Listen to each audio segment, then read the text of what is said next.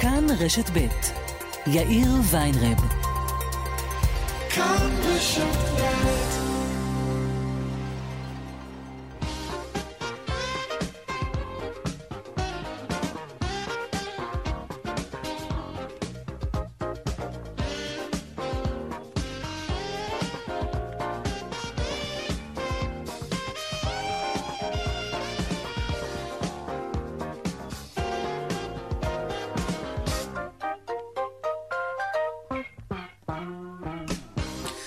שלום רב לכם, ארבעה וכמעט חמש דקות, כאן צבע הכסף ברשת ב', יום ראשון, שבוע טוב לכם. בעורך התוכנית היום רונן פולק, המפיק אביגל בסור, טכנאית השידור שלנו לריסה בלדר כץ, הדועל שלנו כסף כרוכית כאן.org.il, אפשר ליצור קשר גם בדף הפייסבוק שלנו כאן ב'.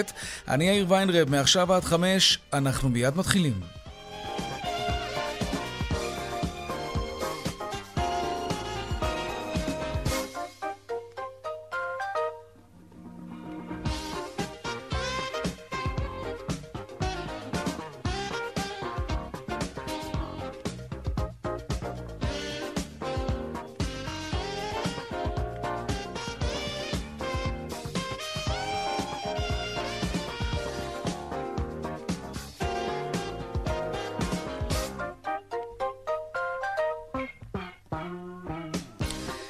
כותרות צבע הכסף ליום ראשון, תחילה לפיגוע זריקת האבנים בבנימין.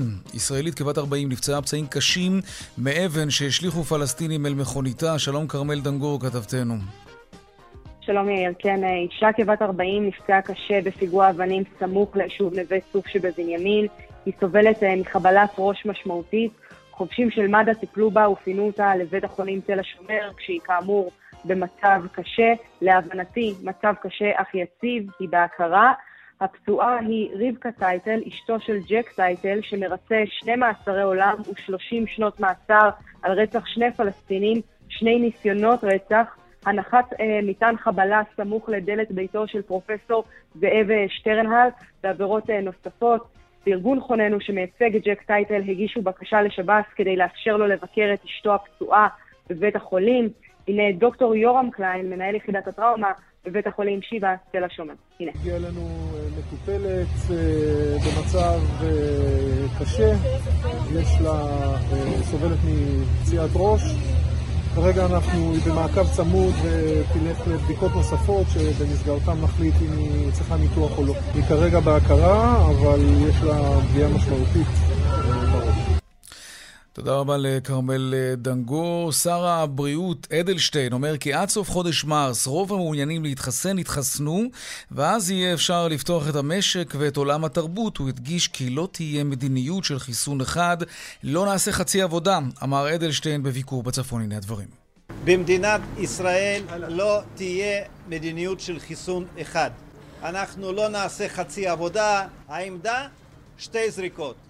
כל מי שקיבל תור לזריקה השנייה יבוא ויתכבד ויקבל את הזריקה השנייה. אני מעריך שעד uh, סוף מרץ, תחילת אפריל, רוב האנשים שרוצים וצריכים להתחסן יוכלו להתחסן ואז נוכל להגיע לפתיחה רחבה מאוד במשק, בתרבות. אנחנו נבוא עם דרישה לסגר מלא לפרק זמן של שבועיים. צריך לתת לתחלואה הזאת מכה אחת חזקה וביחד כבר לצאת לדרך חדשה.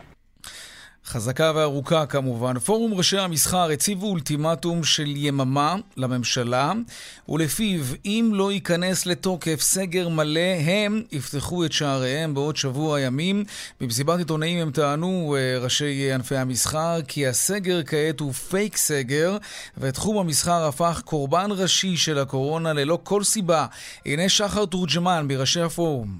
בגלל מדיניות הממשלה הושמדו עד עכשיו 90 אלף עסקים, חצי מיליון עובדים נכנסים לחל"ת ויוצאים לחל"ת כמו יו-יו, ממש התעללות באזרחי ישראל. יש לנו עשרות אלפי זומבים מהלכים, זומבים, מתים מהלכים בינינו, שאף אחד לא סופר אותם. עוד קורונה והמשבר הכלכלי בשנת 2020 נפתחו במערכת ההוצאה לפועל יותר מ-18 אלף תיקים חדשים. מדובר בעלייה של כ-6% במספר התיקים שנפתחו לעומת 2019. עוד עולה מסיכום שמפרסמת היום רשות האכיפה והגבייה כי בשנה החולפת נפתחו במרכז לגביית קנסות יותר מ-2 מיליון תיקים חדשים, וזאת לעומת כמיליון וחצי בשנה הקודמת. עלייה זו נובעת בעיקר מקנסות הקורונה. ועוד בצבע הכסף בהמשך על טירוף הביטקוין, אנחנו ממשיכים לעסוק בעניין הזה, המטבע הווירטואלי שממשיך לשבור שיאים. נדבר גם על גנבות רכב. איזה רכב הוא הנגנב ביותר בשנה החולפת? את מה הגנבים הכי אוהבים? נעסוק גם בכלכלה השחורה של הקורונה. בשנה שעברה גדל השימוש במזומן ביותר מ-20%, וזה בניגוד למגמה שהחל בבנק ישראל לצמצם את השימוש במזומן. כיצד משפיע משבר קורונה על הרגלי השימוש שלנו באמצעי התשלום השונים? אנחנו נעסוק גם בזה, ונדבר גם על מה דינו של מי שמעלים מס, מי שעובד בשחור. בתקופה הזאת. וגם הדיווח משוקי הכספים ביום המסחר הראשון לשנת 2021 בבורסה של תל אביב. אלה הכותרות, כאן צבע הכסף. אנחנו מיד ממשיכים.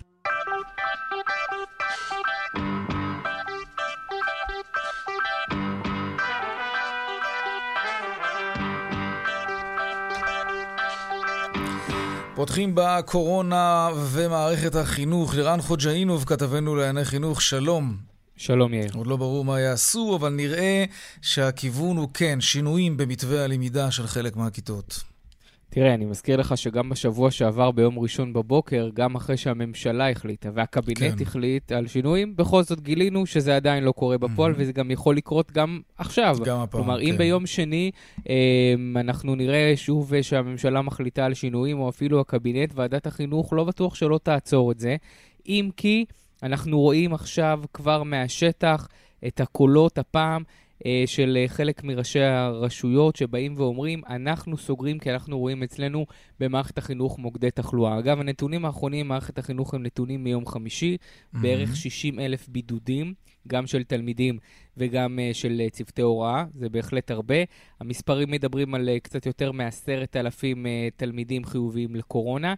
אם יש שניים וחצי מיליון תלמידים, אתה מבין שזה אחוזים מאוד קטנים, נכון. אבל כן, אנחנו רואים את העלייה המאוד uh, גדולה שיש במערכת החינוך, כי יש עלייה גם בערים ירוקות וגם בערים צהובות.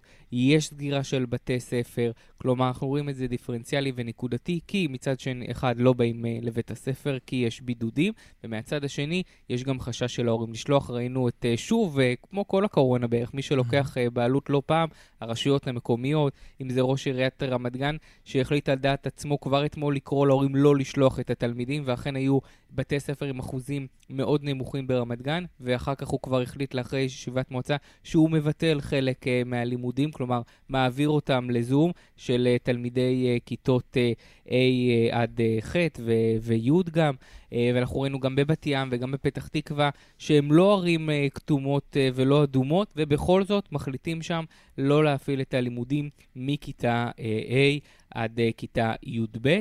מה שכן, אנחנו, אה, אם ובמידה מערכת החינוך תצטרך אה, ללכת לשוב סגר, אנחנו שוב אה, נראה את המנעד ממשרד הבריאות שרוצה סגר מלא, ואנחנו כבר יודעים שיודעים להגיע לפשרה שכן להפעיל לפחות את גני הילדים, את א' עד ד', וגם, מאוד מאוד חשוב, אני שומע את השטח י"א וי"ב עוד פחות מחודש, 1 בפברואר, בחינת הבגרות mm-hmm. בחורף הראשונה, בחינת הבגרות במתמטיקה. וואי, וואי, וואי. זה יהיה בלתי אפשרי לעשות את זה מרחוק, וכבר עכשיו יש בערך 150 אלף תלמידי כיתות י"א וי"ב שלא יכולים ללכת לבתי הספר, כי הם, כי הם uh, בערים uh, uh, אדומות uh, וכתומות, כן. מה שאומר... שאין, אה, שהם לא יכולים, וללמוד בעיקר מתמטיקה מרחוק אה, זה מאוד קשה. אה. אנחנו מסכימים שבכלל ללמוד מרחוק כן. זה בלתי, זה קשה מאוד, לא בלתי אפשרי, אבל זה קשה מאוד, אין ספק, אנחנו נעשה על זה בטח אייטם נפרד בהזדמנות, עוד מעט שנה לקורונה, הלמידה מרחוק נכשלה על זה.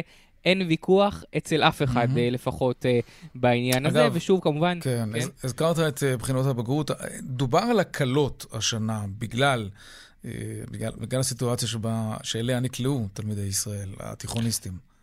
קודם כל, אנחנו כבר אחרי ההקלות הראשונות. בתחילת השנה, בספטמבר, כבר הורידו 30% מהחומר, וואי. ובחינות הבגרות כבר היו אמורות להיות עכשיו, בינואר. הם קיבלו דחייה של שנה, שיש אפילו מועדים נוספים, מה שיכול מאוד לעזור לתלמידים שנמצאים אה, בערים כתומות ואדומות. ובנוסף, אחרי אה, לא מעט אה, קריאות, גם של תלמידים וגם של מורים, הם באים, באו ונתנו עוד איזה שהם הקלות, לא צמצמו ממש את החומר, חוץ ממתמטיקה, אבל זה רק לקיץ, אלא נתנו איזושהי עזרה בשאלות. אה, אני מזכיר לך, אה, יותר בחירה, אפשרות לצבור נקודות אה, עם דילוג על שאלה, תלוי כמובן באיזה מקצוע. כלומר, אלה ההקלות שיש. אני משוחח גם עם מורים וגם עם מנהלים, תלוי באיזה מקצוע, יש פערים שאי אפשר להשלים, לא משנה מה. אה, וגם התלמידים, איך לומר, הראש שלהם לא תמיד שם, לא במצב הזה.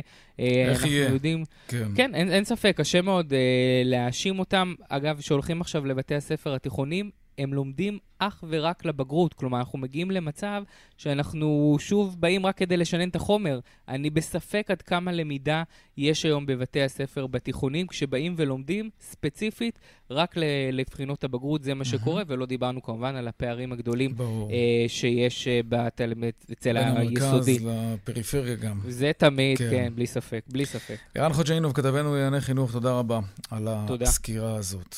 תודה. טוב, לעניין הבא שלנו. אנחנו שוב בסרט הזה, בעלי העסקים נתנו אולטימטום לממשלה, או סגר מלא, שכולם סגורים, לא בכזה כאילו, או שכולם פותחים.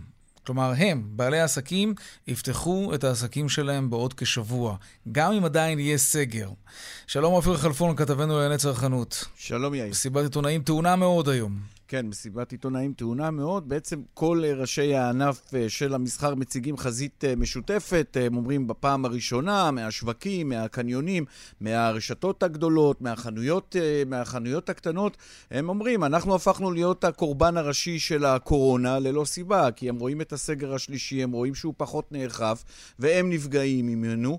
ולכן היום הם אומרים, אנחנו מציבים אולטימטום לממשלה, הם דורשים ממנה להכניס את ישראל לסגר מלא ולא חלקי, מאחר וסגר כזה לא מאפשר להם חזרה מהירה לעבודה. אה, אומרים לנו שם במסיבת העיתונאים, יש כרגע את נקודת האיזון בין הראייה הכלכלית לבין הראייה הבריאותית. הם רואים את, אה, את כמות המתחסנים הגבוהה, ולכן זה יכול להיות בסיס טוב לחזרה מהירה לשגרה, והם אומרים, אנחנו מוכנים להיכנס מתחת לאלונקה כדי לעזור, אה, לסייע ולסייע במצב הזה, אבל לא ניתן שאנחנו נראה מערכות אחרות במקומות אחרים ששם לא אוכפים את הסגר, ואנחנו נהיה אלה שניפגע מכך. הם מתכוונים גם למערכת החינוך, כמובן מדברים על, אה, מדברים על כל הנושא של הטיסות לחו"ל, על, על יבוא קורונה אה, מחו"ל. אה, בואו נשמע את שחר תורג'מן, יושב ראש התאגדות רשתות המסחר, הבוקר במסיבת העיתונאים. אנחנו מודיעים לממשלת ישראל שאנחנו עדיין מוכנים להיכנס מתחת לאלונקה בתנאי אחד שממשלת ישראל תקבל החלטה תוך 24 שעות על סגר מלא מלא למשך עשרה ימים סגר יום כיפור בלי טריקים ובלי שטיקים העשירי בינואר נבחר מאחר ועד העשירי לינואר בערך יהיו למעלה משני מיליון מחוסנים אם לא תקבלו החלטה בתוך 24 שעות אנחנו את המסחר, את כל המסחר בישראל, נפתח. כן, ונוסיף גם כן שאנחנו לא ראינו במסיבת העיתונאים את הנציגים של אה, בעלי חנויות הרחוב, אלה שפגשנו בהפגנות אה, בדרום תל אביב, אבל הם אומרים לנו שם בענף המסחר, אנחנו מאוחדים. אה, הם גם אומרים, אנחנו זוכים לביקורת מצד החברים, כי אנחנו הולכים פה לאיזשהו מהלך, אנחנו בעצם שוב פעם שמים את הראש שלנו, אנחנו רוצים כאילו להקריב מאצלנו, מאיתנו. יש ביקורת, אבל אנחנו מוכנים לעשות את המהלך הזה, ובתנאי שהמדינה תיכנס לסגר מלא. ובכך אנחנו נוכל לסייע להחזיר את המסחר, ובכלל את כל, את כל הפעילות הכלכלית לשגרה. עופר חלפון, כתבנו, תודה רבה תודה. על הדיווח הזה, ושלום תומר מור, ראש ארגון אה, מסעדנים חזקים ביחד, שלום לך, שבוע טוב. שלום, ערב טוב. תראה, כלל ראשון באולטימטום, כמו בכל איום, אה, אל תתחיל אם אתה לא באמת מתכוון לסיים. אתה, באופן אישי, והחברים שלך, אכן תפתחו בעשרה בינואר? דבר ראשון מסכים איתך. אם אה, אנחנו, לפני שהצטרפנו למהלך, אה, דיברנו אם הדבר הזה בכלל אה, ריאלי, ולאחר שהרשתות והמסחר והקניונים אמרו שהדבר הזה הולך לקרות, אז ודאי, אנחנו ראינו בזה חשיבות גדולה להיות חלק, להירתם ולעזור לאחד את כל המסחר ביחד. אה, מדובר על המסחר, המסעדות לא יוכלו לעמוד בפתיחה בעשירי לינואר. אנחנו כן מדברים מהמקום שלנו על הטקווי, החזרה של הטקווי למעשה mm-hmm. לשגרה רגילה. מסעדות, להבדיל, אה, זה לא כמו חנות, אי אפשר לפתוח את זה בפתיחה רגילה. צריך עכשיו, לאור המצב במשבר של עשרה חודשים האחרונים, אנחנו נצטרך לגייס מחדש צוותים ולהתחיל להיערך לפתיחה מחודשת, הדבר הזה ייקח לא מעט זמן. Mm-hmm. אתם בעצם אומרים, אם אנחנו סגורים, אז כולם סגורים. בגדול, הסיטואציה היא כזאת, שאנחנו היום נושאים את הנטל, אה, בואו נדבר על המסעדות כרגע, המסעדות עושות את הנטל בעשרה חודשים האחרונים, והגיעו למצב שאנחנו כבר כשלושת אלפים עסקים סגרו את שעריהם, אנחנו צופים לעוד כשלושת אלפים שיסגרו בחודשים הקרובים, mm. ואנחנו מבינים שהחצי סגר, הפייק סגר, הסגר הבכאילו הזה, שקורה עכשיו, איך שהדברים מתנהלים, לא יכול להמשיך. אגב, אני בדיוק עכשיו סיימתי לפני רבע שעה אה, זום אה, מקצועי עם אה, פרופסור נחמן אש הפרויקטור, כן. שבו דנו על הנושאים האלו, ו... וניסינו להבין באמת איפה המגמה הולכת, ואתה מבין שיש פה סיטואציה שהיא תהליך אה, ארוך, וגם הוא אומר בעצמו, אם יהיה פה החלטה, ואם יהיה פה סגר משמעותי של שבועיים, שבו יקטעו את שרשרת ההדבקה, נוכל לפתוח באופן משמעותי בחזרה את הסגר, mm. את, ה, את הסגר הזה ואת העסקים. אנחנו גם אומרים, כשאנחנו נפתח את העסקים, אנחנו לא נוכל לסגור יותר. זהו, לא יהיה מצב שאפשר לפתוח ולסגור. לכן אנחנו אומרים, צריך או שעושים קאט משמעותי, או שפשוט מאוד, כמו שגם אמר היום הפרויקטור, משחררים ולומדים לחיות עם התחלואה. אבל הוא הצליח להסביר כבר... לכם למה דווקא העסקים הקטנים האלה שאתה מדבר עליהם, למה דווקא הם סגורים, אבל מקומות אחרים פתוחים? הרי יש תמיד את חוסר ההיגיון הזה שאנחנו מדברים עליו חודשים על גבי חודשים, למה חנויות גדולות יותר כן יכולות וקטנות לא יכולות. קיבלתם תשובה על השאלה המאוד מהותית הזאת מבחינתכם? אני חייב להגיד לך שאני עד היום לא יודע את התשובה לדבר הזה. יש uh, להם את הנושא של שרשרת ההדבקה שרוצים לקטוע, אז מנסים לצמצם מפגשים uh, בין אישיים uh, במרחבים הציבוריים. זה נחמד, זה טוב, אבל בפועל זה לא מצדיק את הנושא של כל שאר העסקים האחרים שפתוחים. תראה, אנחנו כבר עשרה חודשים בתוך המשבר הזה, אנחנו כן. כבר uh, למדנו על בשרנו את הנושא של העבודה ומאבקים מול, מול uh, משרד האוצר והכלכלה uh, ומשרד ראש הממשלה ומשרד הבריאות, ואנחנו כבר מבינים שיש פה, במיוחד בתקופה הזאת עכשיו, שכבר הכריזו על בחירות, שיש פה עכשיו איזה, איזה קרקס שלם ופרדוקס שלם שמתנהל ברמה יומיומית. אנחנו לא יכולים, במיוחד עסקים המסעדנים, עסקים קטנים, בינוניים, לא יכולים לעמוד בנטל הזה. אגב, מחר... אה, בעשר וחצי, כל הארגונים, כל המסעדנים מכל רחבי הארץ, ללא כל שיוך ארגוני, מגיעים להפגין מול האוצר בשביל לקבל פיצויים ולקבל כסף לכל אלה שנפלו בין הכיסאות, ולצערנו יש mm-hmm. מספיק כאלה. ככה שאנחנו נראה okay. מחר גם כמחאה מאוד מאוד גדולה וחזקה. תגיד, ובקנס של 5,000 שקלים ביום אתם יכולים לעמוד? קשה מאוד, זה לא פשוט בכלל, אבל אנחנו, אנחנו מבינים ש... יש גם את הצרכנים, אתה חושב שיבואו אנשים כשהם יודעים שזה לא חוקי להיכנס לבתי העסק? גם הם עלולים לחטוף קנס. כלומר, אתם יכולים למצוא את עצמכם פותחים בעשרה בינואר, אבל איש לא יבוא. שוב, וגם אנחנו... תחטפו קנסות. אני אומר שוב, המסעדות לא יכולות לפתוח בעשירי לינואר בצורה רגילה, זה לא יקרה, אם כבר מדובר פה כרגע על mm. הטק-אווי כשלב ראשון. מה שכן, זה כסולידריות לכל המהלך שכל אה, חברינו מהמסחר עושים. מה שכן, אבל בוא נגיד לגבי השאלה שאנחנו נשאלים כבר תקופה נורא ארוכה מהסגר הראשון, האם הלקוחות יגיעו? התשובה היא נחרצת, הלקוחות יגיעו. יגיעו? עם ישראל, יגיעו, יגיעו ויגיעו בגדול. אתה יודע, זה, רואה... זה מה שהופך את השאלה הבאה שלי לרלוונטית הרבה יותר. כמעט שנה אנחנו בתוך הסיוט הזה. איך זה עדיין שיש עסקים שלא פיתחו את היכולת המקוונת שלהם? עסק שהיום... כן, לא יודע למכור באינטרנט, אחרי כמעט שנה של קורונה, אולי אין לו זכות קיום. כי גם אתה אומר, הלקוחות באים, אם הביקוש עדיין קיים, והעסקים לא ידעו לעשות את ההתאמה הזאת לעולם הרשת, אז משהו כאן לא בסדר גם בצד שלכם. אני, אני אגיד לך משהו, אני, אני לא מקבל את ההנחה שלך, ואני אגיד לך למה. Uh, המסעדנים נכנסו למשבר הזה במצב נורא קשה. אל תשכח שאנחנו מסעדים חזקים ביחד. העמותה שלנו כן. קמה לפני שלוש שנים כמעט מתוך הרגולציה המטורפת והאדירה שהנחיתו עלינו והמיסוי יתר שהשיתו עלינו, ואנחנו פשוט מאוד לא יכלנו יותר לעמוד בזה. אז כשאנחנו נכנסנו למשבר הזה במצב קשה, אתה מדבר פה על עסקים שבסופו של דבר יש פה מגוון רחב של עסקים, מרשתות עד לעסקים פרטיים קטנים, בינוניים, שבעלי העסקים מנהלים אותם. זה קשה מאוד, הלחץ האדיר, לצערי לצערנו אנחנו שבוע שעבר איבדנו שני מסעדנים שלקחו את חייהם, אחת מהצפון ואחד אה, מראש העין, ואלו דברים קשים מאוד. נורא. הלחץ הנפשי הוא גדול, זו מערכות שלא כמו עסקים אחרים שיכולות להתמודד עם קול, עם הרבה עובדים אה, שקשורים בפן הלוגיסטי אוקיי. והאדמיניסטרטיבי, אה, וזה יותר תפעולי. ומתוך המקום הזה, תשמע, אני לא בא להצדיק שאנשים שלא לוקחים את גורלם בידם, אני כן בא להגיד שהסיטואציה היא קשה מאוד, ואנחנו עושים ככל שניתן כן לעזור לעסקים לעבור לשלב הבא, אבל המסעדנות כולה ברמה הארצית לא כולה חייבת לעבור לאונליין, לא כולה חייבת לעבור למשלוחים, אה, היא יכולה וצריכה להישאר אוקיי. מסעדנות כמו שהייתה ברור. לפני המשבר, וגם שאיפה תישאר אחרי. תומר מור, ראש ארגון מסעדנים חזקים ביחד, המון בהצלחה ותודה רבה ששוחחת איתנו היום.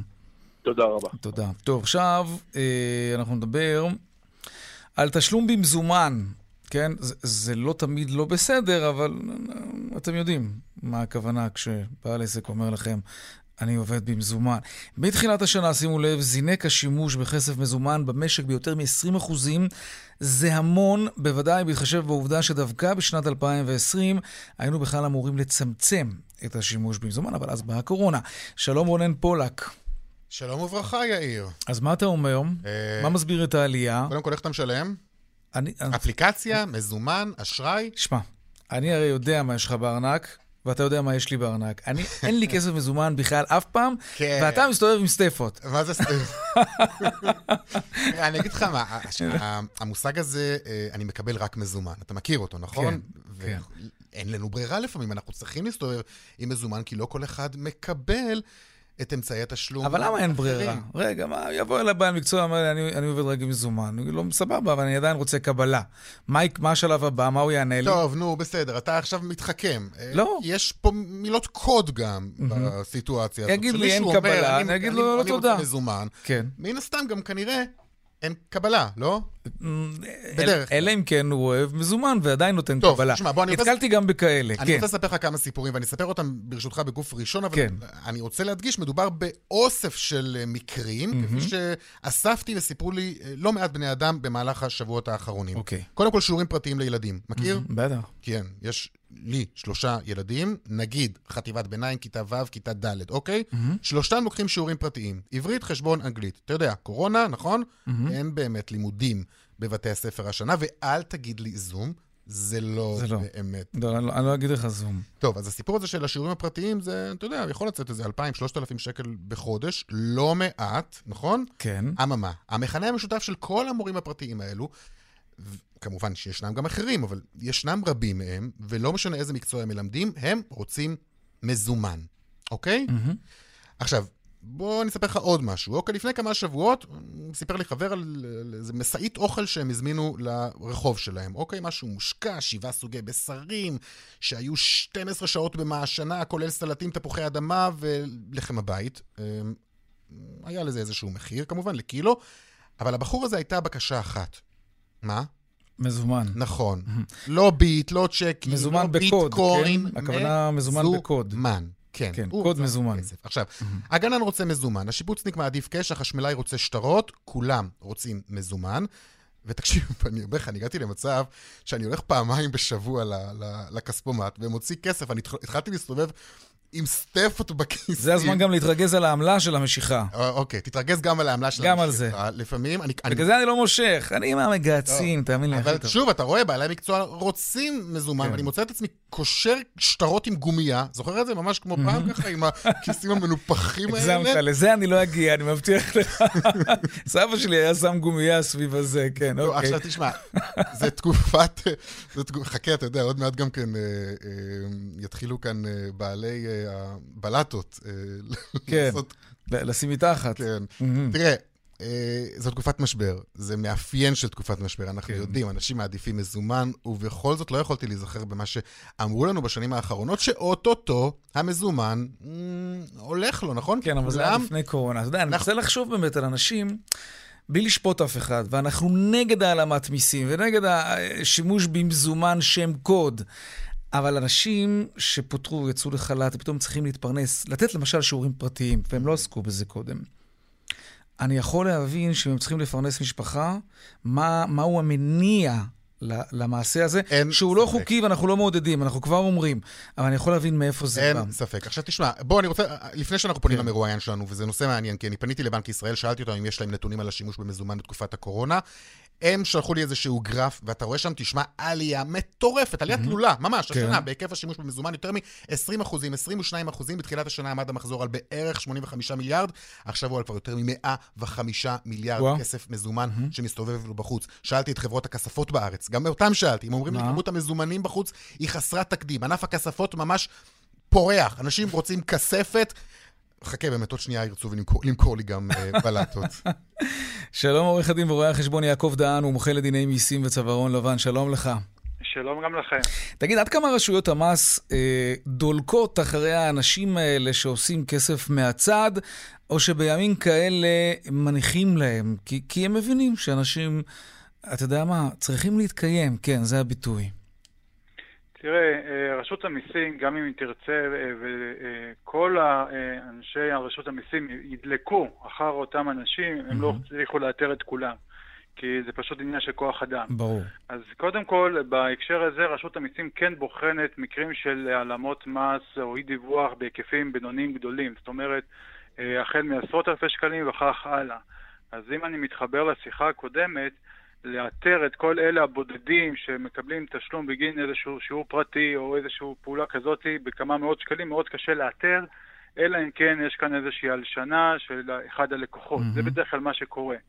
עכשיו, רשות המיסים היא כן פועלת בכל מיני אמצעים דיגיטליים כן לאתר את אותם מעלימי מס. זה יכול להיות החל מהרשתות החברתיות ודרך ההפקדות מזומן בחשבונות הבנק של האנשים. אבל אם אנשים לא, כן יש- לא מפקידים, כלומר, אם, אם, רוב האנשים שמעלימים את ההכנסות שלהם, הם יודעים שלהפקיד לבנק זה לא יהיה מעשה חכם מבחינתם. נכון. אז קשה מאוד לאתר את אותם אנשים אלא בסכומים אם כן מלשינים הקטנים עליהם. אגב, צריך בדיוק. לומר גם בנושא הזה, רשות המיסים משקיעה היום, לפחות מהתחושה שלי ומשיחות שאני מקיים, פחות מאמצים בנושא הזה. יש הבנה למצב המשברי הזה. שהמשק נמצא יש- בו. יש מה שאני- זה נכון. כן. הם לא הולכים ומחפשים עכשיו את כל ה... אה, את הגנן ואת המורה הפרטי וזה, אלא אם כן, אתה יודע, מדובר במפעל ענק, אבל... אבל, אבל בגדול, מעניין אותי. לדעת, כי, כי אני מניח שבין המאזינים שלנו ישנם כמה כאלה שעברו ל, ל, ל, לעבוד באופן כזה. אז, אז אני רוצה לשאול אותך, עורך הדין אה, דהן, מה דינו, כן, ניקח דוגמה מהימים האלה, שנגיד אה, סוכן נסיעות שפוטר, ועכשיו הוא אה, מקבל 70% מהשכר שלו דמי אבטלה, והוא משלים עוד 30% בשיעורים פרטיים במתמטיקה, כי הוא טוב במתמטיקה. אחד כזה נתפס, מה קורה לו? זה פלילי? לאן זה יכול להתגלגל ולהגיע? קודם כל יש איזה שני, אה, שתי דרכים בהקשר הזה לרשות המיסים. קודם כל בפן האזרחי אה, יצאו לו שומות, אה, הוא יצטרך לשלם את המס בגין אותה הכנסה שהוא לא דיווח. אם הוא נתפס, כמובן, כן, אם הוא אוקיי. נתפס כמובן. עכשיו במישור הפלילי, תראה, אה, רשות המיסים ככל שתרצה היא לא יכולה להגיש כתבי אישום כנגד כל העולם. היא לא יכולה. יש גם מספר מגובל מאוד של תובעים שיכולים לעשות זאת. ולכן יש איזשהו רף שבהקשרים של העלמות מהסוג הזה בדרך כלל מסתיימים באיזשהו הליך כופר כזה או אחר או קנס. אז לא בהכרח שישר הגישו נגדו כתב אישום, שוב, תלוי בהיקף העבירה, אבל כן יש פה חרב שמתנוססת מעל ראשו של הפן הפלילי, ואף אחד גם לא רוצה שיהיה לו את הרקורד הזה. אז לכן, גם כשאני אה, שומע כל הזמן על אה, מקרים שבהם אנשים מעדיפים אה, לא לדווח, מעדיפים, מעדיפים לעבוד מה שנקרא בשחור, ידעו להם שבסופו של דבר זה יבוא להם מכיוון לא צפוי. זאת אומרת, מספיק שאיזשהו לקוח לא מרוצה או מישהו כזה או אחר ידווח, יבוא איזשהו חוקר נמרץ ממס הכנסה או ממע"מ, ופשוט יעשו לו תיק. אז צריך לשקול טוב טוב את העלות מול תועלת בהקשרים האלה, בפרט אה, בתקופה מאתגרת כמו זו. אוקיי, טוב, רונן? אה, האמת היא שזה... לא, באמת, אנחנו נמצאים בתקופה כזאת שאתה רואה באמת את המצב. השאלה היא באמת, האם רשויות המס יעשו משהו בנושא הזה, או שהם ימתינו קצת עד אה, יעבור זעם או עד יעבור אה, משבר. תראה, אפשר להגיד, אני אגיד את זה קצת בצורה אולי קצת בוטה, אבל נכון, יש פה איזשהו מקום שרשות המיסים בוחרת בשלב הזה, לפחות בטווח הקצר, אה, להעלים עין. זאת אומרת, היא לא יכולה באמת להתמודד עם כל הבעיות הללו. יש לה קודם כל את נושא המענקים, שזה אה, כאב ראש אחד גדול מהמם. עבור רשות המיסים, וגם יש את הפעולה השוטפת, את הפעולות השוטפות וכולי. ולכן בשלב הנוכחי, בתקופה הקצרה בוא נקרא לזה, קשה לראות איזשהו פעולות שרשות המיסים יעשו, Mhm. אלא אם כן שוב מדובר בהיקפים יחסית בינוניים גדולים של עשרות ומאות אלפי שקלים וצפונה מכך. בהקשרים של התיקים היותר קטנים, אז קשה לראות איך הם פועלים, לפחות בשלב הזה. הקדמנו אגב, ככה... הקדמנו אגב אני- ל- להספיד את המזומנים? סליחה, לא שמעתי? הקדמנו להספיד את המזומן? אה, תראה, יצא לא מזמן חוק לצמצום השימוש במזומן. נכון. חוק כן, אה, זה. מעניין נקרא לזה, אה, החל משנת 2019. שהוא בא והגביל בעצם את. את השימוש במזומן, הגביל עסקאות עד 11,000 שקלים, אם זה אפילו 12,000 שקלים, אז בן אדם ישלם רק 1,200 שקלים במזומן וכולי. אז הייתה איזושהי מגמה של כן לעבור יותר לאמצעים דיגיטליים. באה הקורונה, טרפה את הקלפים, אה, פשוטו כמשמעו. ברגע שהגיעה הקורונה, אה, גם העסקים, אה, חלקם לפחות, התחילו לעבוד יותר במזומן, גם אנשים עשו עבודות צדדיות, וראו את הצורך האקוטי של השימוש במזומן, להבדיל אוקיי. מכל האמצעים האחרים שיש עליהם מה שנקרא תיעוד. ברור. תגיד, ככה לסיום, אני רוצה לשאול אותך, בימים של שגרה, לפני קורונה, כן? כמה הפסידה כל שנה קופת המדינה ממיסים שלא שולמו לה בגלל... כמה כסף שחור מסתובב היום במשק? במה שאני יודע, בהיקפים זה עשרות מיליארדים. זאת אומרת, עשרות מיליארדים? בהיקפים, בוודאי, יש... אה, אה, כלכלה שחורה זה נקרא. כן, כן. אה, בהיקפים מאוד מאוד גדולים, בעיקר אם אני אקרא לזה בטרם הקורונה, בעולמות של החשבוניות הפיקטיביות וכדומה, אה, הברחות מחו"ל של טובין כאלה ואחרים, אה, שימוש בסמים ודברים מעין אלה. ההיקפים הם מאוד מאוד גדולים. עכשיו, קח את זה, שזה מה שנקרא הבסיס של הכלכלה השחורה, ותוסיף על זה עכשיו את הבעיות של הקורונה, כן. אתה תגיע להיקפים מאוד מאוד הרבה מאוד יותר מאוד גבוהים, גדולים. כן. בוודאי. נכון. בטח. העניין הוא שזה גם קצת ממכר, כלומר, אתה מגלה פתאום שאתה יכול לעבוד בלי לשלם מיסים, וזה עלול להימשך גם אחרי התקופה תראה, פה יש אולי המשברית. ביקורת קטנטנה, אם נקרא לזה במרכאות או שלא במרכאות, על רשות המיסים, כי זה מתחיל ונגמר בהסברה ובחינוך. נכון. כי אנחנו לא באמת רואים את רשות המיסים אה, באה ואומרת לכלל האזרחים במדינה, דעו לכם, אוקיי. אם תפעלו כך וכך, יש סיכונים כאלה נכון. וכדומה. אלא אם כן לזה שזו גניבה, כן? זה. בעצם לגנוב. אתה אתה גונב מהשכן שלך, אתה גונב מעצמך.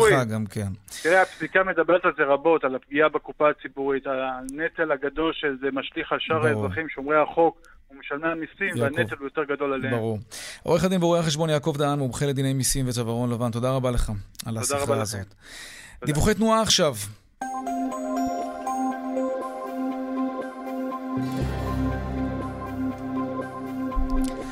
ועוד לפני דיווחי התנועה, רונן פולק, תודה רבה לך על הנושא הזה. תודה, תודה. גם אל תשכח לבקש קבלה.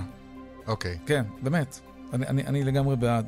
אחרת אנחנו שותפים לעניין הזה במידה מסוימת, לא? זה נכון, כן? לגמרי. כן, כן. כן, אנחנו בעצם מעודדים. למרות שאז אומרים, זה יותר זול, וזה וזה וזה. עדיין, קבלה.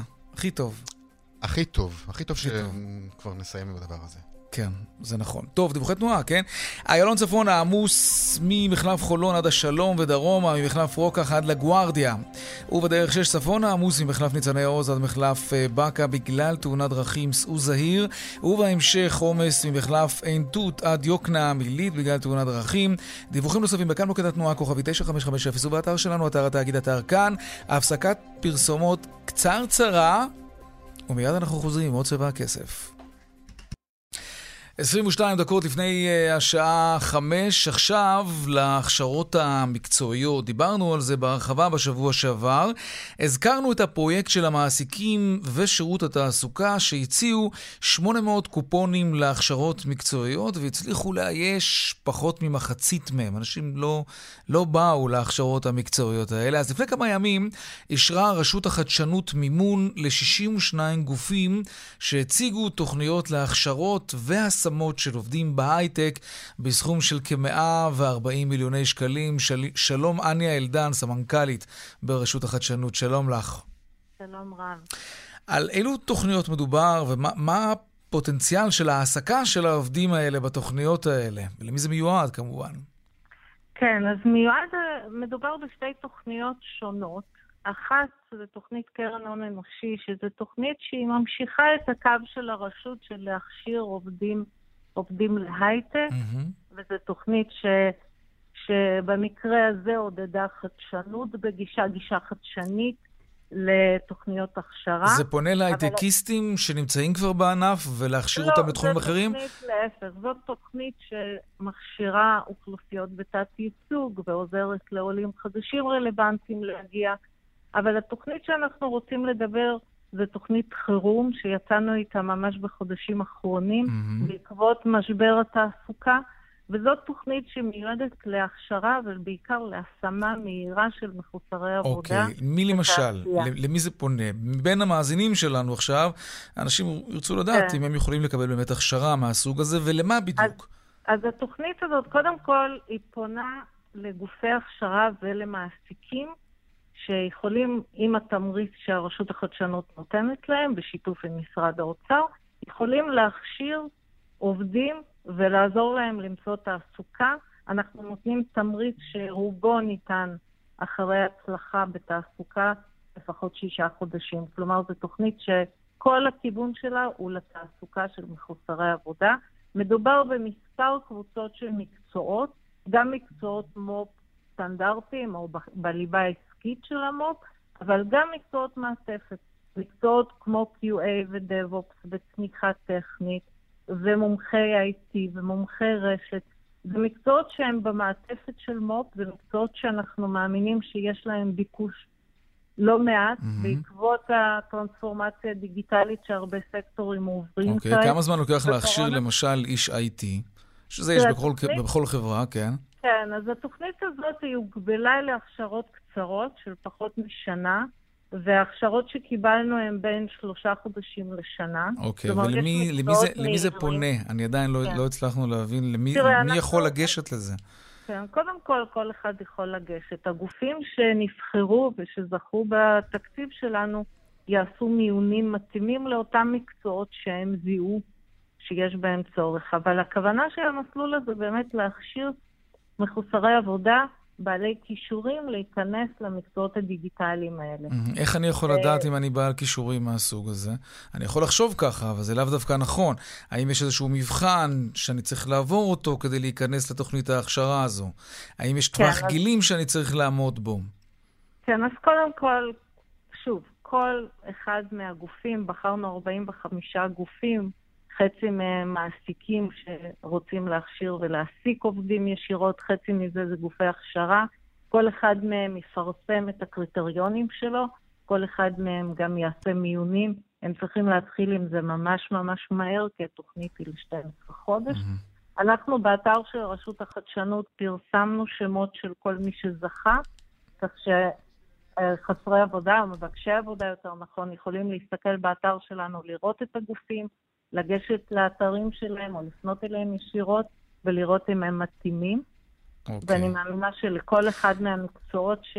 שהגופים האלה יכשירו, הם גם יפרסמו מה הם מחפשים. אוקיי. Okay. רק לסיום ובקצרה, לא, אנחנו אחד... זמננו תם לצערי. טוב. אה, איפה נמצאים אותם 4, 45 גופים? איפה אפשר לראות? אנשים ירצו לגלוש באינטרנט, לחפש, להציע את עצמם? אתר של רשות החדשנות. רשות החדשנות. לעשות קרן הון אנושי ולמצוא את כל... קרן הון אנושי. אניה אלדן, סמנכ"לית ברשות החדשנות, תודה רבה לך. תודה לכם. בהצלחה. תודה. ממשיכים לעקוב אחרי הביטקוין, הוא לא מפסיק לטפס. בפעם האחרונה שדיברנו עליו, לפני שבועיים בערך, הוא היה שווה 24 אלף דולרים, היום הוא כבר 34 אלף דולר. שלום, שגיא בקשי, מנכ"ל חברת הפינטק קוין מאמה, כך קוראים לחברה? נכון, שלום יאיר. שלום וברכה. מה קורה פה? מה, מה רצים כל כך הרבה אנשים אל הביטקוין? אה, אתה תתפלא לשמוע, אבל דווקא עכשיו זה פחות אנשים ויותר מוסדיים, יותר חברות, שהבינו את הסכנה שבדולר האמריקני, הבינו שהדפסה מסיבית של הפדרל ריזרב שקרתה בשנת 2020, mm-hmm.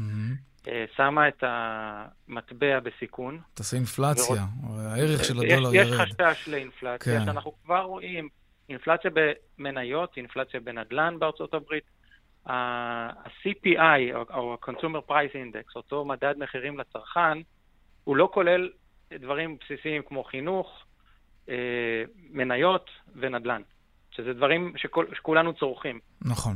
אז לכאורה האינפלציה שם אה, נמוכה, אבל זה רק לכאורה.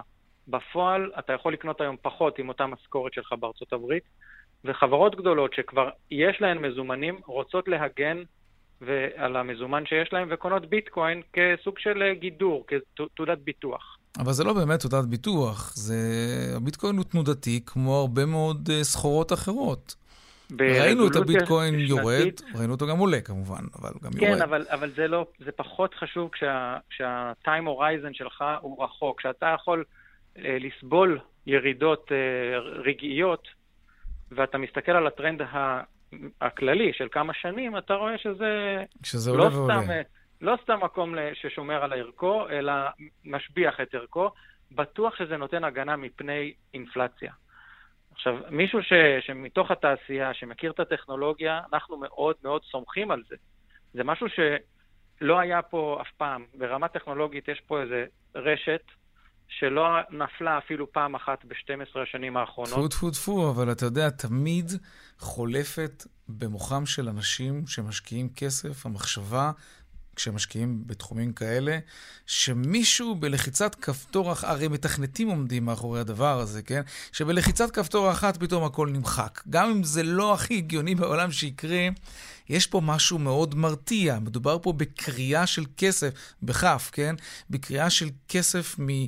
מ איך אומרים בעברית? בלוקצ'יין? כלומר, זה... זה משהו שהוא נורא וירטואלי, זה משהו שמישהו המציא אותו, יש לו ערך כספי, ללא ספק, אנחנו רואים הרי מה קורה, ואנשים באמת קונים את זה. ובכל זאת, זה נורא מפחיד, כי זה לא אמיתי, אז, זה לא יפה. לא זהב, זה לא דולר. אז, אז זה מאוד מזכיר לי את השיחות שהיו בשנת 1996, כן. שאמרו לג'ף בזוס, מה, אתה מקים אתר אה, אינטרנט למכור ספרים באינטרנט? מי, מי המשוגע שישים כרטיס אשראי באינטרנט? אז זה, בסוף מדובר בטכנולוגיה שצריך ללמוד אותה, צריך כן. לאמץ אותה, ואתה צודק, היום היא עדיין לא בשלה ל, אה, ל, לאימוץ על ידי ההמון. זה עדיין קשה, זה עדיין אה, קצת tricky, וצריך ללכת ולשבת וללמוד איך עושים את זה, ומה קונים ואיפה שומרים את זה, אבל בסוף גם הכלים, גם התוכנות שמאפשרות לנו את הממשק עם הרשת הזאת ילכו וישתפרו, וייתנו לכל user, לכל משתמש, גם mm-hmm. בישראל, גם בעולם, את הנוחות ואת ה-peace of mind הזה של אני קונה משהו, הוא, הוא איזשהו באמת, באמת, באמת, זה סוג של חיסכון מחוץ לכסף הממשלתי. אבל הביטקוין זה... עצמו, יש לו איזשהו מנגנון של השמדה עצמית, אם אני זוכר, קראתי פעם, לא, נכון? לא, לא, הפוך, הפוך, זה לא השמדה עצמית, זה אינפלציה הולכת ופוחתת. אינפלציה שקופה, ידועה מראש, כתובה בפרוטוקול, אי אפשר לשנות את זה. Mm-hmm. יהיו בסך הכל 21 מיליון מטבעות במחזור, אנחנו כבר, 88% מזה כבר בחוץ, כבר, כבר בחוץ. 21 מיליון uh, ביטקוינס, כן, אמורים uh, להיות סך הכל, אבל אין איזושהי שנה שבה איזשהו יעד uh, על, על, לוח, על לוח השנה שאמור בעצם... כן. לגמור עם הסיפור הזה? לא לגמור, לגמור את ההנפקה של מטבעות חדשים. את ההנפקה, אוקיי. אז, אז השנת 2140, אנחנו כנראה 2140, לא נהיה לראות אוקיי. את זה. אז אוקיי. יצא הביטקוין האחרון, יותר נכון הסטושי האחרון, שזו היחידה הגרעינית הקטנה. Mm-hmm. אבל זה פחות מעניין. מה שמעניין שיש היום כבר 88% מהמטבעות במחזור. ו- וזהו, זאת כלכלה. אפשר טוב, עכשיו... טוב, 2140 זה באמת לא מעניין פה אף אחד. גם את לא, אלו שעוד לא נולדו. מה שיקרה אז, זה לא שהרשת תפסיק לעבוד, אלא זה פשוט תיגמר האינפלציה. פשוט תהיה כלכלה שמבוססת על משהו שהוא סופי, על כמות סופית, כמו כמות הזהב שהיא סופית בכדור הארץ. כן. ולכן לזהב יש איזשהו ערך, והנדירות שלו נותנת לו את השווי ואת הקושי להוציא אותו מהאדמה. אותו דבר ביטקוין, אתה צריך להוכיח שעבדת קשה כדי לכרות אותו, וזה מה שנותן לו ערך. אוקיי, תגיד, מתי המטבע הזה יהיה שכיר ברמה היומיומית? אה, אני מזמין פיצה עם ביטקוין. יש מעט מאוד מקומות שאפשר לעשות את לא- זה. לא, לא, הוא לא בא להחליף את המטבע. זה חשוב נורא להבין, אנשים אומרים, אני לא יכול לקנות עם זה כוס קפה, ואין שום כוונה לקנות עם זה כוס קפה. זה בא להחליף זהב, זה זהב דיגיטלי. זה לא בא להחליף קרנסי, זה לא בא להחליף את הכוס קפה. בסדר? זה, זה משהו אחר, ותמיד אנשים מתבלבלים ואומרים, מה, זה נורא יקר לשלם בעמלה של... עמלה של הזזת ביטקוין ממקום למקום יכולה להגיע ל-3-4 דולר. אה, אז כן. מצד אחד אתה יכול להזיז מיליארד דולר בלחיצת כפתור בעמלה של 3 דולר, מצד שני, כוס קפה לא הגיוני לקנות. אוקיי. Mm-hmm. Okay. אולי ב-2140. שגיא בקשי, מנכ"ל חברת uh, כהן מאמה, תודה רבה על השיחה הזאת. תודה לך, יאיר. דיווחי תנועה עכשיו.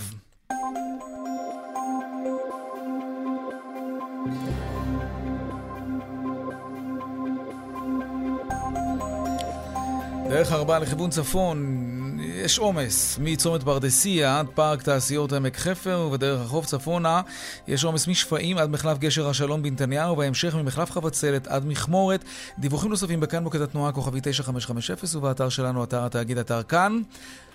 ואנחנו ממשיכים לנושא הבא שלנו, אין פרסומות. כן, טוב. שנת 2020, השנה שחלפה לה, וטוב שכך, אה, נרשמה בשנה הזאת עלייה במספר גנבות הרכב. זה, זה גם המצב הכלכלי שאולי הביא לעלייה בפשיעה, וגם אולי תנאים נוחים יותר לפרוץ לרכב. אתם יודעים, כבישים ריקים, אפשר לברוח מהר. שלום אייל סער, מנהל מערך, המערך המבצעי בחברת איתורן, שלום לך. שלום וברכה. עד כמה גנבו יותר, על פי הנתונים שלכם? Uh, השנה גנבו, לפי הנתונים, כמו שאתה רואה. אני יכול להסביר לך, לספר לך, שבעצם uh, לא היה שוני משמעותי משנה שעברה בסגמנט שנגנב. הגנבים המשיכו על אותו, על אותו רעיון. Uh, הגניבה של... של הג'יפונים, של הסגמנט הג'יפונים בעיקר, זה מה שנמכר הכי הרבה בשוק, ואת זה. שמה, רגע, לא, לא, לא הבנתי מה אמרת. רגע, קודם כל, מבחינת היקף הגנב, הגנבות, כן. בכמה בכל זאת גנבו יותר השנה? אה, אה, לא גנבו יותר, זה בערך דומה לשנה, לשנה הקודמת. אה, כן? לא יודע, כן. במה שפרסמתם היה כתוב שגנבו יותר. אוקיי, בסדר. לא. ובכל זאת? ובכל מה, זאת... כן, אה... מה אמרת? ש... אמרת שני ביטויים כאלה מעולם ה... הרכב, שלא כל כך הבנתי אותם. מה, מה בכל זאת הגנבים אוהבים לעשות? הגנבים המשיכו בשלהם, והמשיכו לגנוב את הסגמנט אה, שאהוב עליהם משנה קודמת, וזה הג'יפים והג'יפונים, הג'יפ, הג'יפונים. Mm-hmm. כי זה מה שבדרך כלל הם גונבים את מה שנמכר, מה שנמצא הכי הרבה על הכביש, אז זה הם גם אוהבים לגנוב. מה, יש איזשהו, איזושהי חברה מסוימת שהם מאוד אוהבים? לא, לא, לא. זה, זה, זה מתפרס אצל כולם, אבל הסגמנט הוא אותו סגמנט. זה כל הג'יפים והג'יפונים. זה בעיקר הגנבות. ג'יפונים. אגב, מה, אוקיי, רכב כזה נגנב. ונגיד שהוא לא נתפס, הוא בדרך כלל מגיע למשחטות רכב שנמצאים, שנמצאות בשטחים, נכון? נכון. Mm-hmm. יש משחטות כאלה גם בתחומי מדינת ישראל? לא, בתחומי מדינת ישראל אין משחטות כאלה, הכל okay. נמצא בשטחים. מה קורה לרכב ברגע שהוא מגיע למשחטה? הוא מגיע למשחטה, לוקח לו כמה שעות ומפרקים אותו לחלקים, ואז מתחיל התהליך של המכירה. יש להם את האנשי קשר שלהם, והמוסכים שהם עובדים איתם, והחלקים בדרך כלל לרוב חוזרים אלינו פנימה לארץ. חוזרים לארץ, בח... כלומר הרכב, המכונית חוזרת, אבל בחלקים. בחלקים, מה נכון. מה שנקרא, כחלקי חילוף שאפשר לקנות אותם אחר כך במוסכים? נכון. Mm-hmm. Mm-hmm. המוסכים מודעים לכך שהם, כשהם קונים uh, חלקי חילוף, שהם מקורם במשחטות של רכב? Uh, אין איזשהו לא... חוק שמחייב מוסך לקנות חלקי חילוף מסוחרים מורשים, יבואנים מורשים? אני מאמין שיש להם את הדרך, אני לא בטוח שכל המוסכים קודם כל אה, מתעסקים בזה וקונים אה, רכוש אה, גנוב, אבל אני מאמין שגם יש להם דרכים לנקות את זה ולהעביר את זה בצורה חוקית לארץ. אוקיי. Okay. קראתי בדוח שלכם שב-60% מהמקרים לגנבים היה את המפתח של הרכב. כלומר, אנשים מה, פחות שומרים על המפתחות היום? אה, מכייסים אותם? מה, מה נסגר עם זה? אה, אנשים כן. אה, גנבים יש להם מספר דרכים לגנוב רכבים, ואחת מהם זה, ה... זה דאבל, זה בעצם הם פורצים הביתה, גונבים את המפתח ואז גונבים את הרכב. אבל יש קודן, מפתח... לא? בהרבה מקרים. נכון, יש קודן בהרבה מקרים, יודעים גם להתגבר על הקודן. כן? זה, זה מסובך לפעמים... להתגבר על קודן? אה, זה לא מסובך, אבל ברגע שמותקנת המערכת שלנו, אנחנו יודעים לקבל התראה ברגע שנכנסים לחלל הרכב, וזה לא כביכול הניטרול החוקי של הרכב. בדיוק, כן. הניטרול החוקי של הרכב, אז אנחנו יודעים לעלות על זה. איך אתם יכולים אה, לעלות על זה? ראיתי את זה גם אצל המתחרים שלכם בפוינטר. איך באמת יודעים שמי שנכנס לרכב זה לא... מה, יש כן. מצלמה ברכב? אנשים צריכים לדעת שהם מצולמים. לא, לא יש מצלמה, לא. אני לא? אסביר. קודם כל, יש את ה... מה שנקרא הקראות הקונבנציונליות שנשלחות מתוך המערכת עצמה.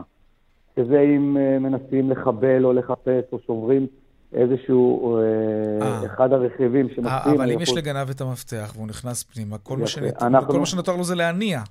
נכון. אז- כל מה שנותר לו אז זה מה להניע, מחשיד אבל אנחנו- בזה מבחינתכם? אני אסביר, אני אסביר. אנחנו יודעים להפעיל המון לוגיקות אה, בעולם השגרות שלנו, שמעוררות אצלנו ככה איזושהי נורה אדומה להגיד מה קורה. סתם אני אתן לך דוגמה, רכב שלא אה, נוסע, אה, מניעים אותו ונוסע בשתיים בלילה, והגיע מישהו והניע אותו, זה כבר מדליק לנו איזה נורה אה, אדומה, כי זה חרג מהשגרה שלו. אז מה עושים במקרה כזה? מטלפנים לבעל הרכב?